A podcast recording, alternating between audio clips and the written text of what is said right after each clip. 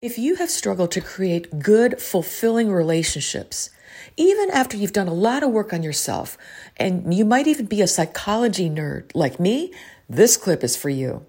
Hey, Adele Wong here, and welcome to the podcast where we explore all things around creating a life that truly works in your life, your relationships, and your livelihood.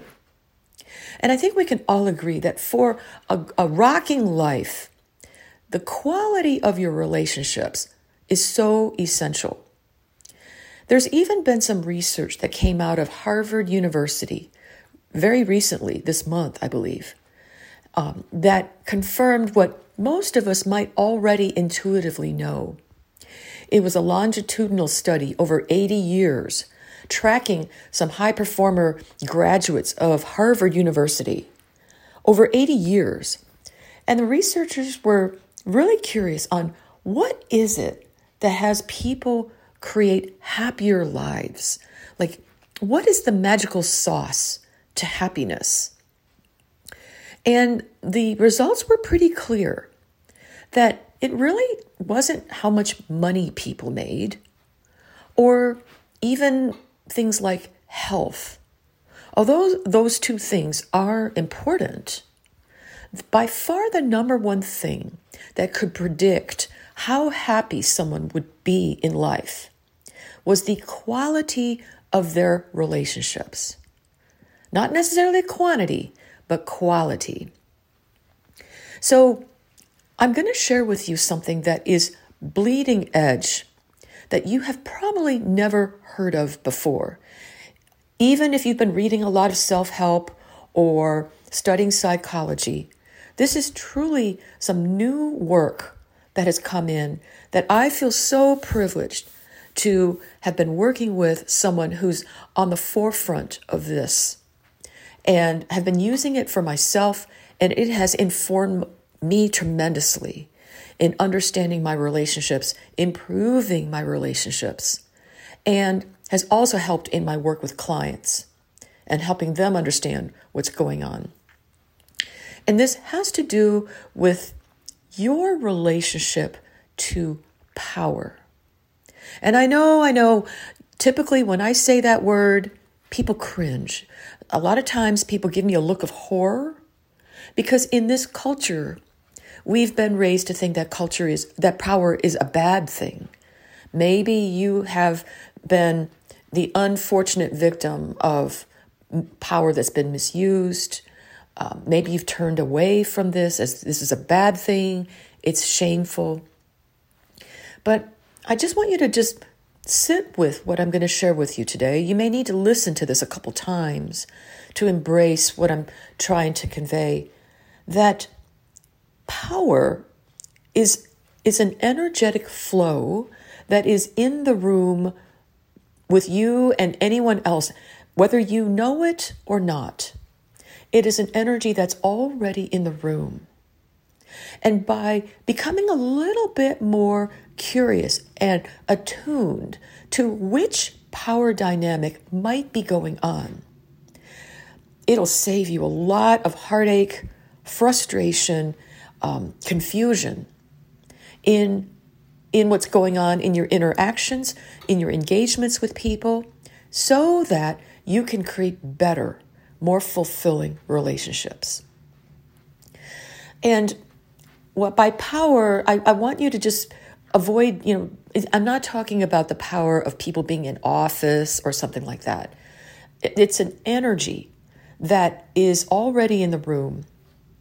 And I'm going to take a side note to help you see this by taking you on a tour into um, the, the natural world, nature that animals already have an intuitive, instinctive awareness of this energy between them.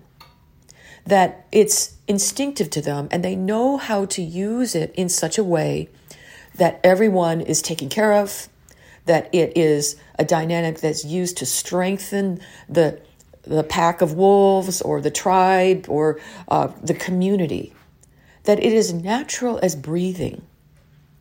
And it's only humans that, due to our funky uh, cultural um, programming, we have lost um, our instinctive awareness of this dynamic. And as a result, we are now trying to use a lot of psychological lens to explain and understand and analyze things. But even the most intense analysis from the psychological lens cannot replace an awareness of an energetic that's in the room in terms of your experience, your everyday experience with yourself and with others.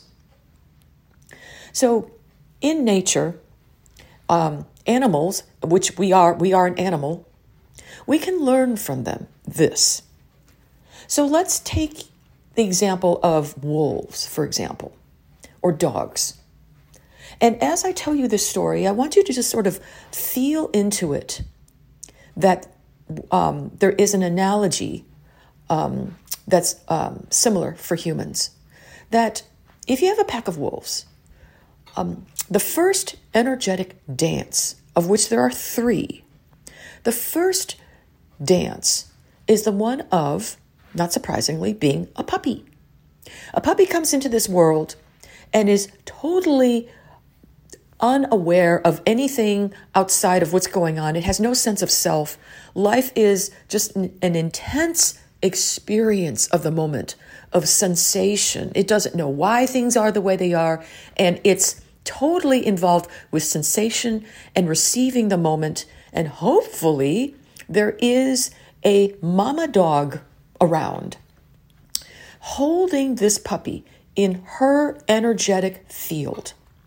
That a puppy needs to be held, an infant needs to be held in a container of something greater than themselves to kind of hold them together because it's kind of an intense experience here on planet Earth.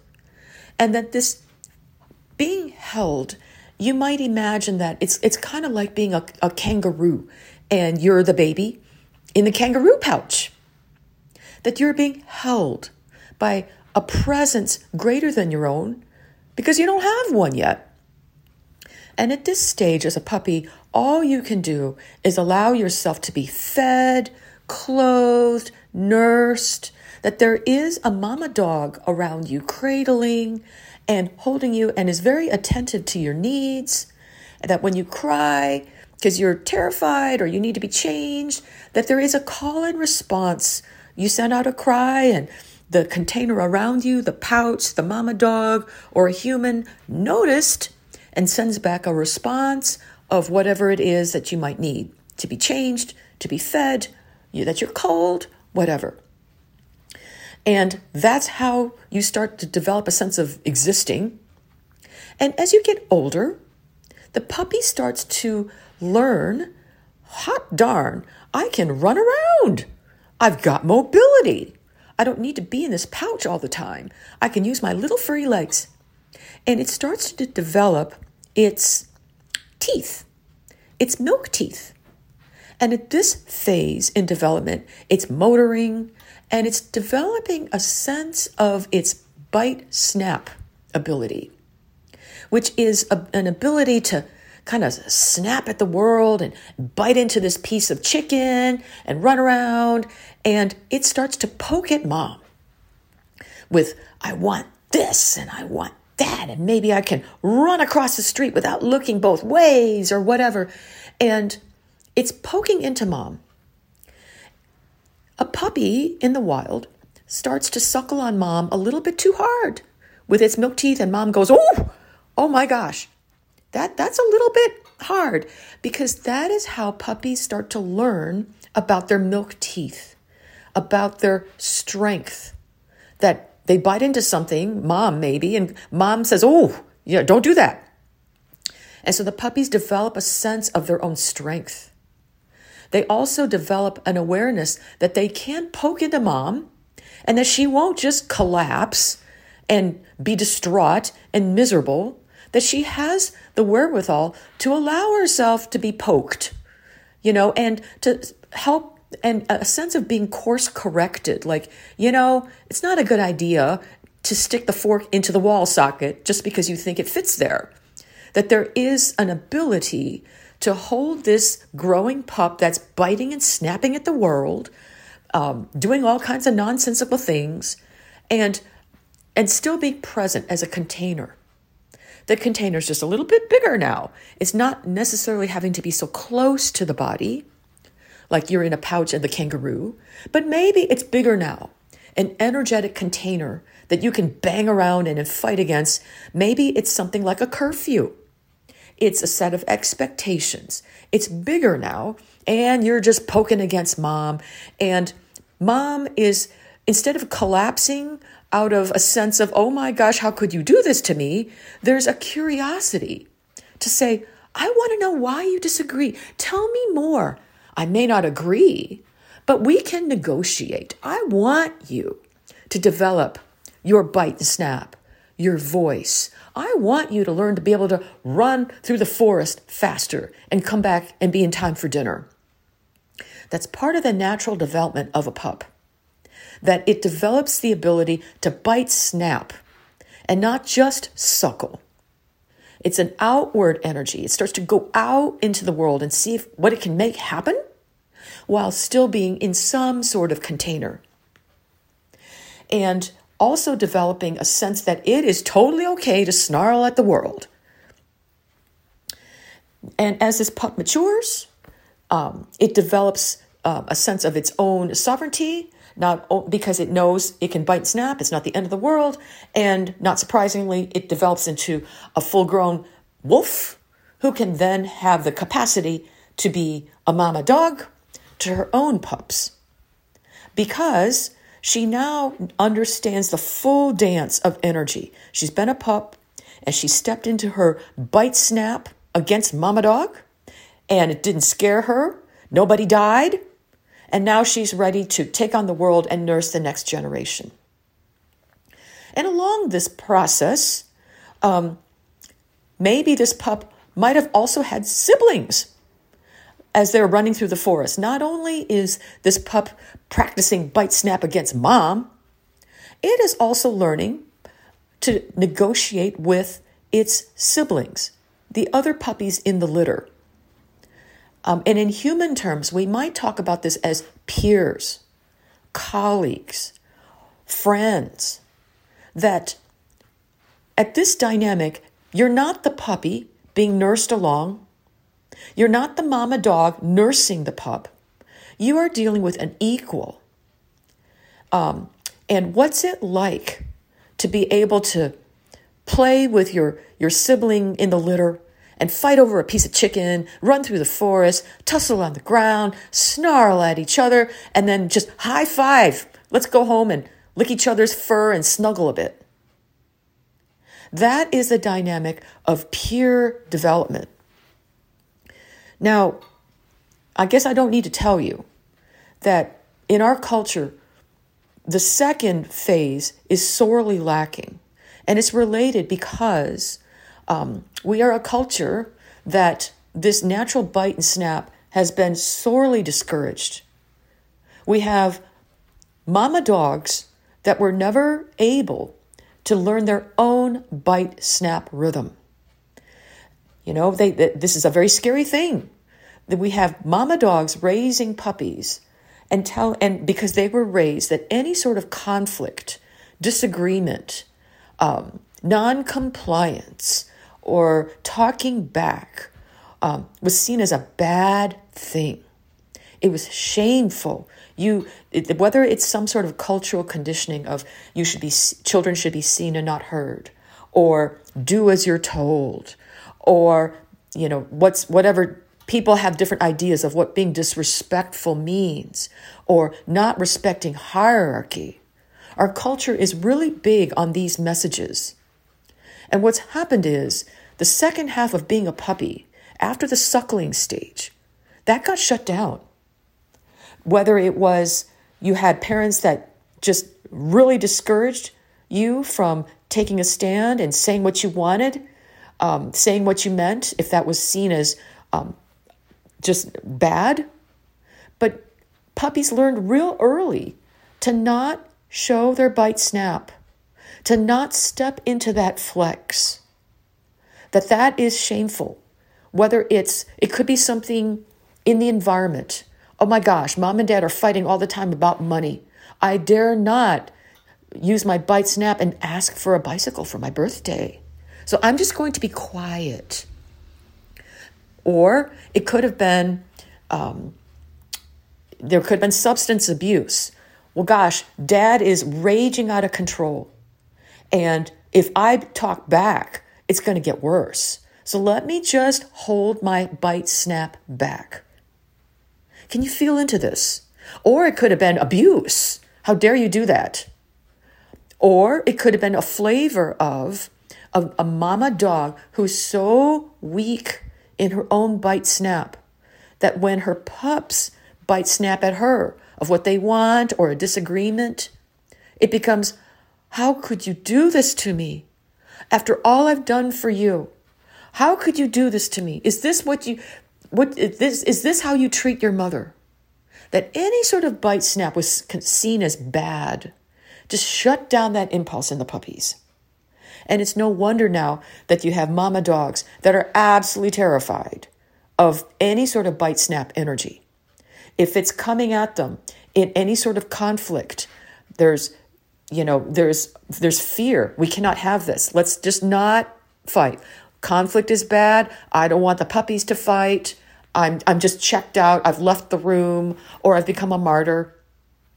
Can you feel into this?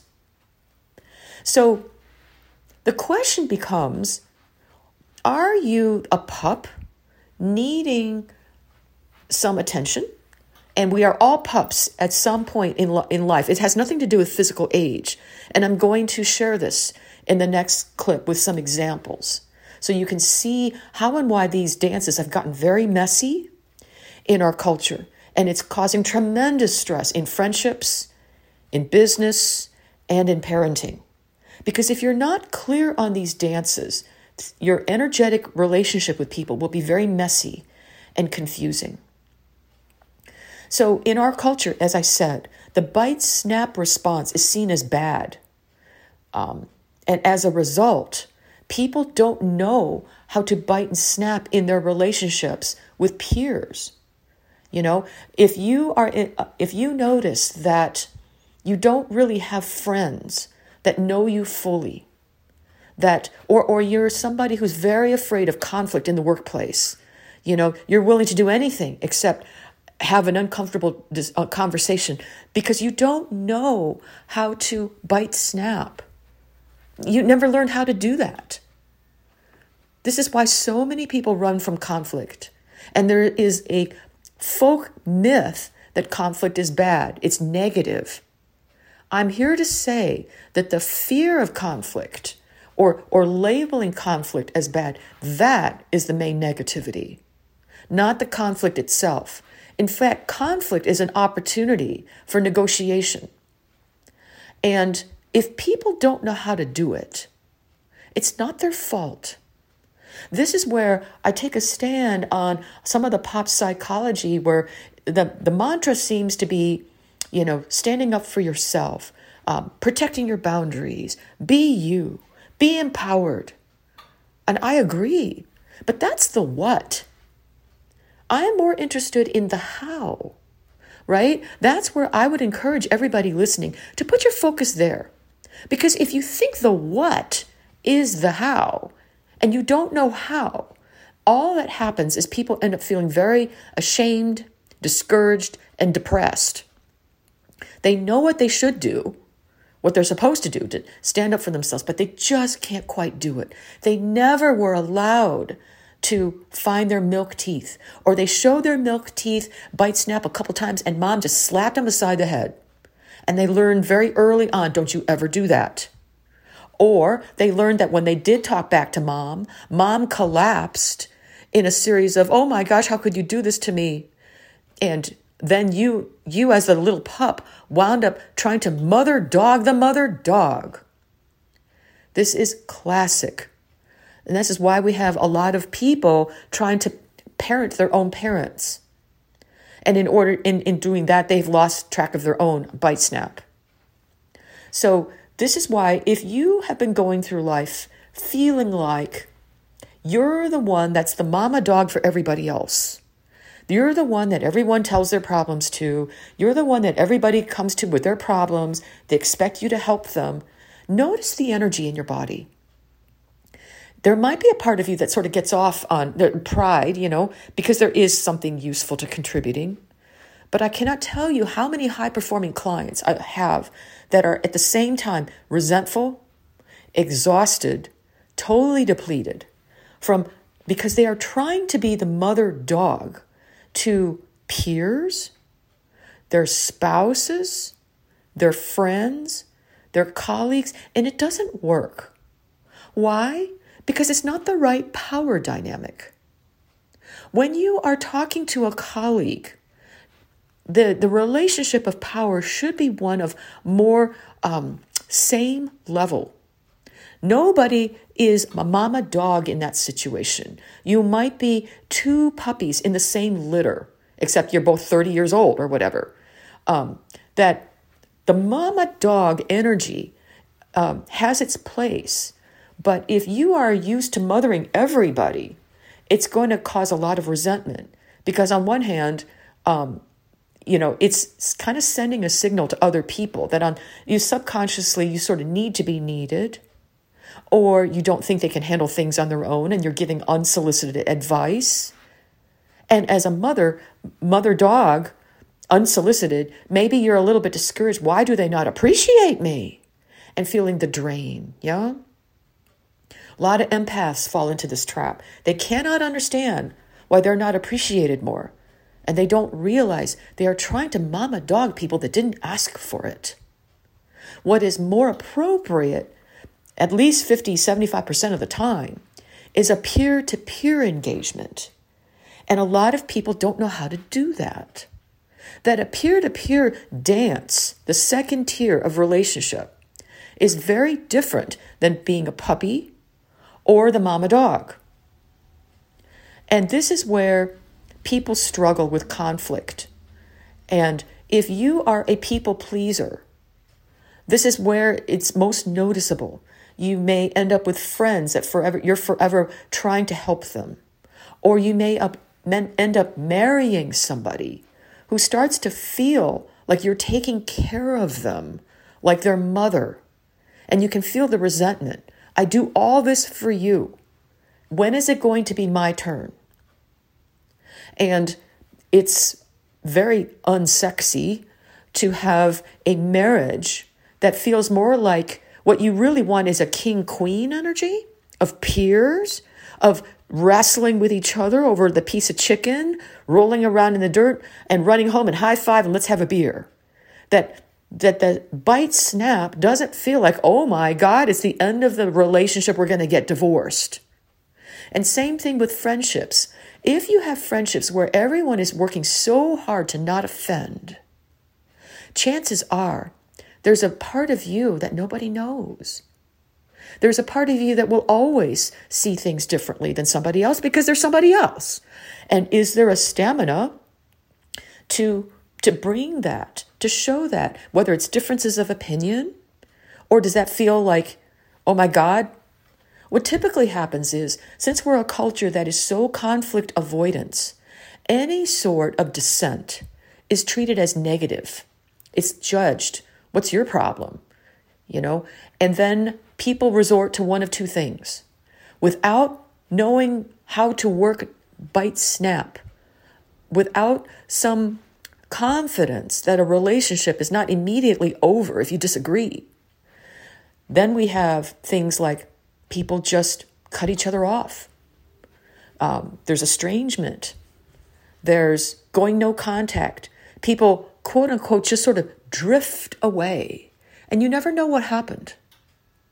Now, there are times where relationships do need to move on, but I can't tell you in my work with many high performing clients, they struggle with this. They feel like everything's got to go hunky dory with their friendships, or there's a distancing. And I ask them, is that what you want? And sometimes there's a feeling that, well, distancing is more peaceful. And I ask, well, is that what you want? Well, it's just easier. Yes, but is that what you want? And inevitably, there is a yearning, there's a sadness inside that no, that wasn't really what I wanted. but I just didn't know how to tell them that that comment was upsetting. Or I would have preferred XYZ. I didn't want to come across complaining. I didn't want to be the one that brings everyone down. Yeah? Can you feel how this whole bite and snap has been judged as negative, bad, less evolved? Similarly, if you're a parent and you never embrace your own bite snap, what'll happen is as your puppies, children, try to bite snap, you will bite snap and just cut their heads off. You will take it out on them.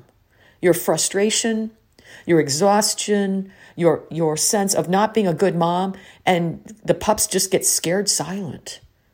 And you might notice their bite snap goes away. And on the one hand, you might think this is a good thing. I'm here to tell you it's not. So, what do we do? The question now becomes all right, we have a culture that has disempowered this whole dynamic of the bite snap. We're real good on being nurturing and understanding and accepting. But how are we on the pushback, especially with differences in power, differences in authority figures? Differences when you have you know, who is the puppy in the room?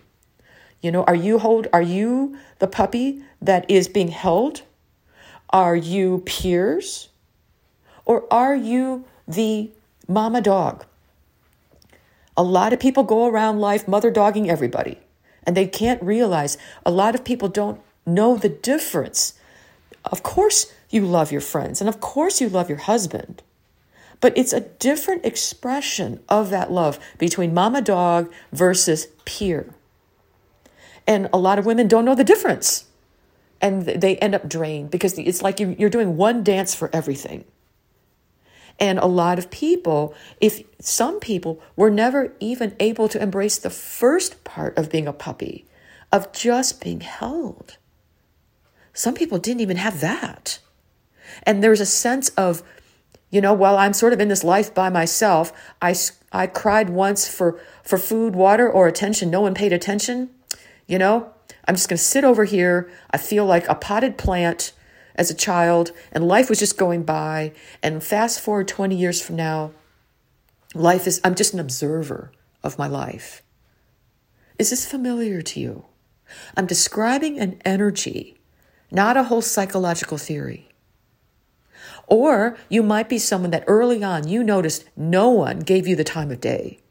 And you learned early on that, dang it, for this thing to work, it's all on me. It's all on me that, you know, I'm in this life all by myself. I've got to fight for everything by myself. And there's this overly aggressive energy that I can't count on anyone being my pouch I can't count on peers. I can't count on mama dog. I'm in this by myself and I got to fight. Maybe you know someone like this. And underneath that, there's a deep sadness. So we need both dances of being able to be nurtured and the bite snap. So this brings us back to the question of what to do. Right? And in this podcast, I want to share with share with you ideas some of them you may not agree with, some you can kick around. But what do you do when you were raised by a mama dog who collapsed at the first sign of you speaking out? or did the guilting or or was checked out due to substance abuse or you had an abusive person that just beat you up when you dared to take a stand for what you wanted and you learned very early on to not flex don't ever get angry. I am the nicest person I know. I'm not angry at all. And the energy system down there is seething. Or maybe you fall into depression more than anger because that's what that, the energy's got to go somewhere. And if anger is not allowed, which is that bite snap energy, well, you'd probably be depressed.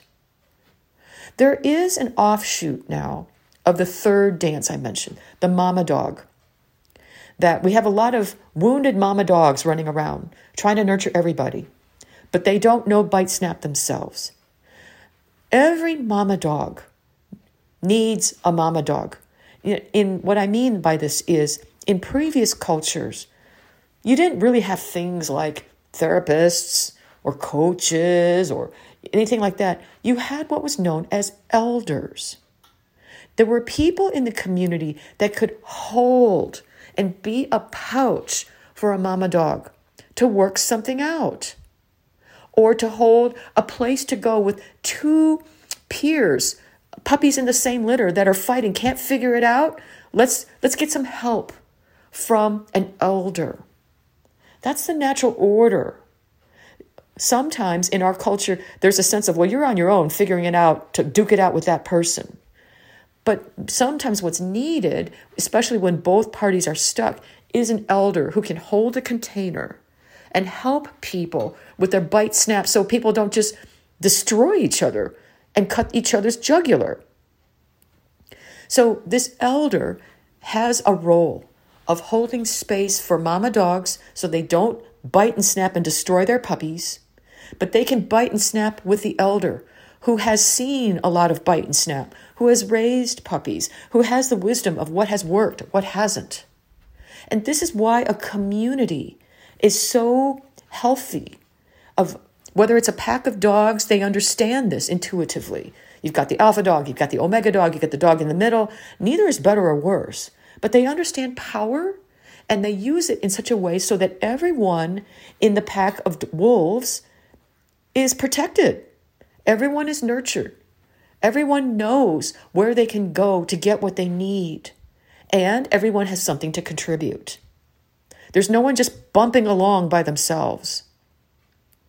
And this is an intuitive awareness. My hope is that humans, since we are animals, we can reclaim some of this. So, if you can just be curious about these three dances, it is a different feeling in the body. It's not just a psychological concept.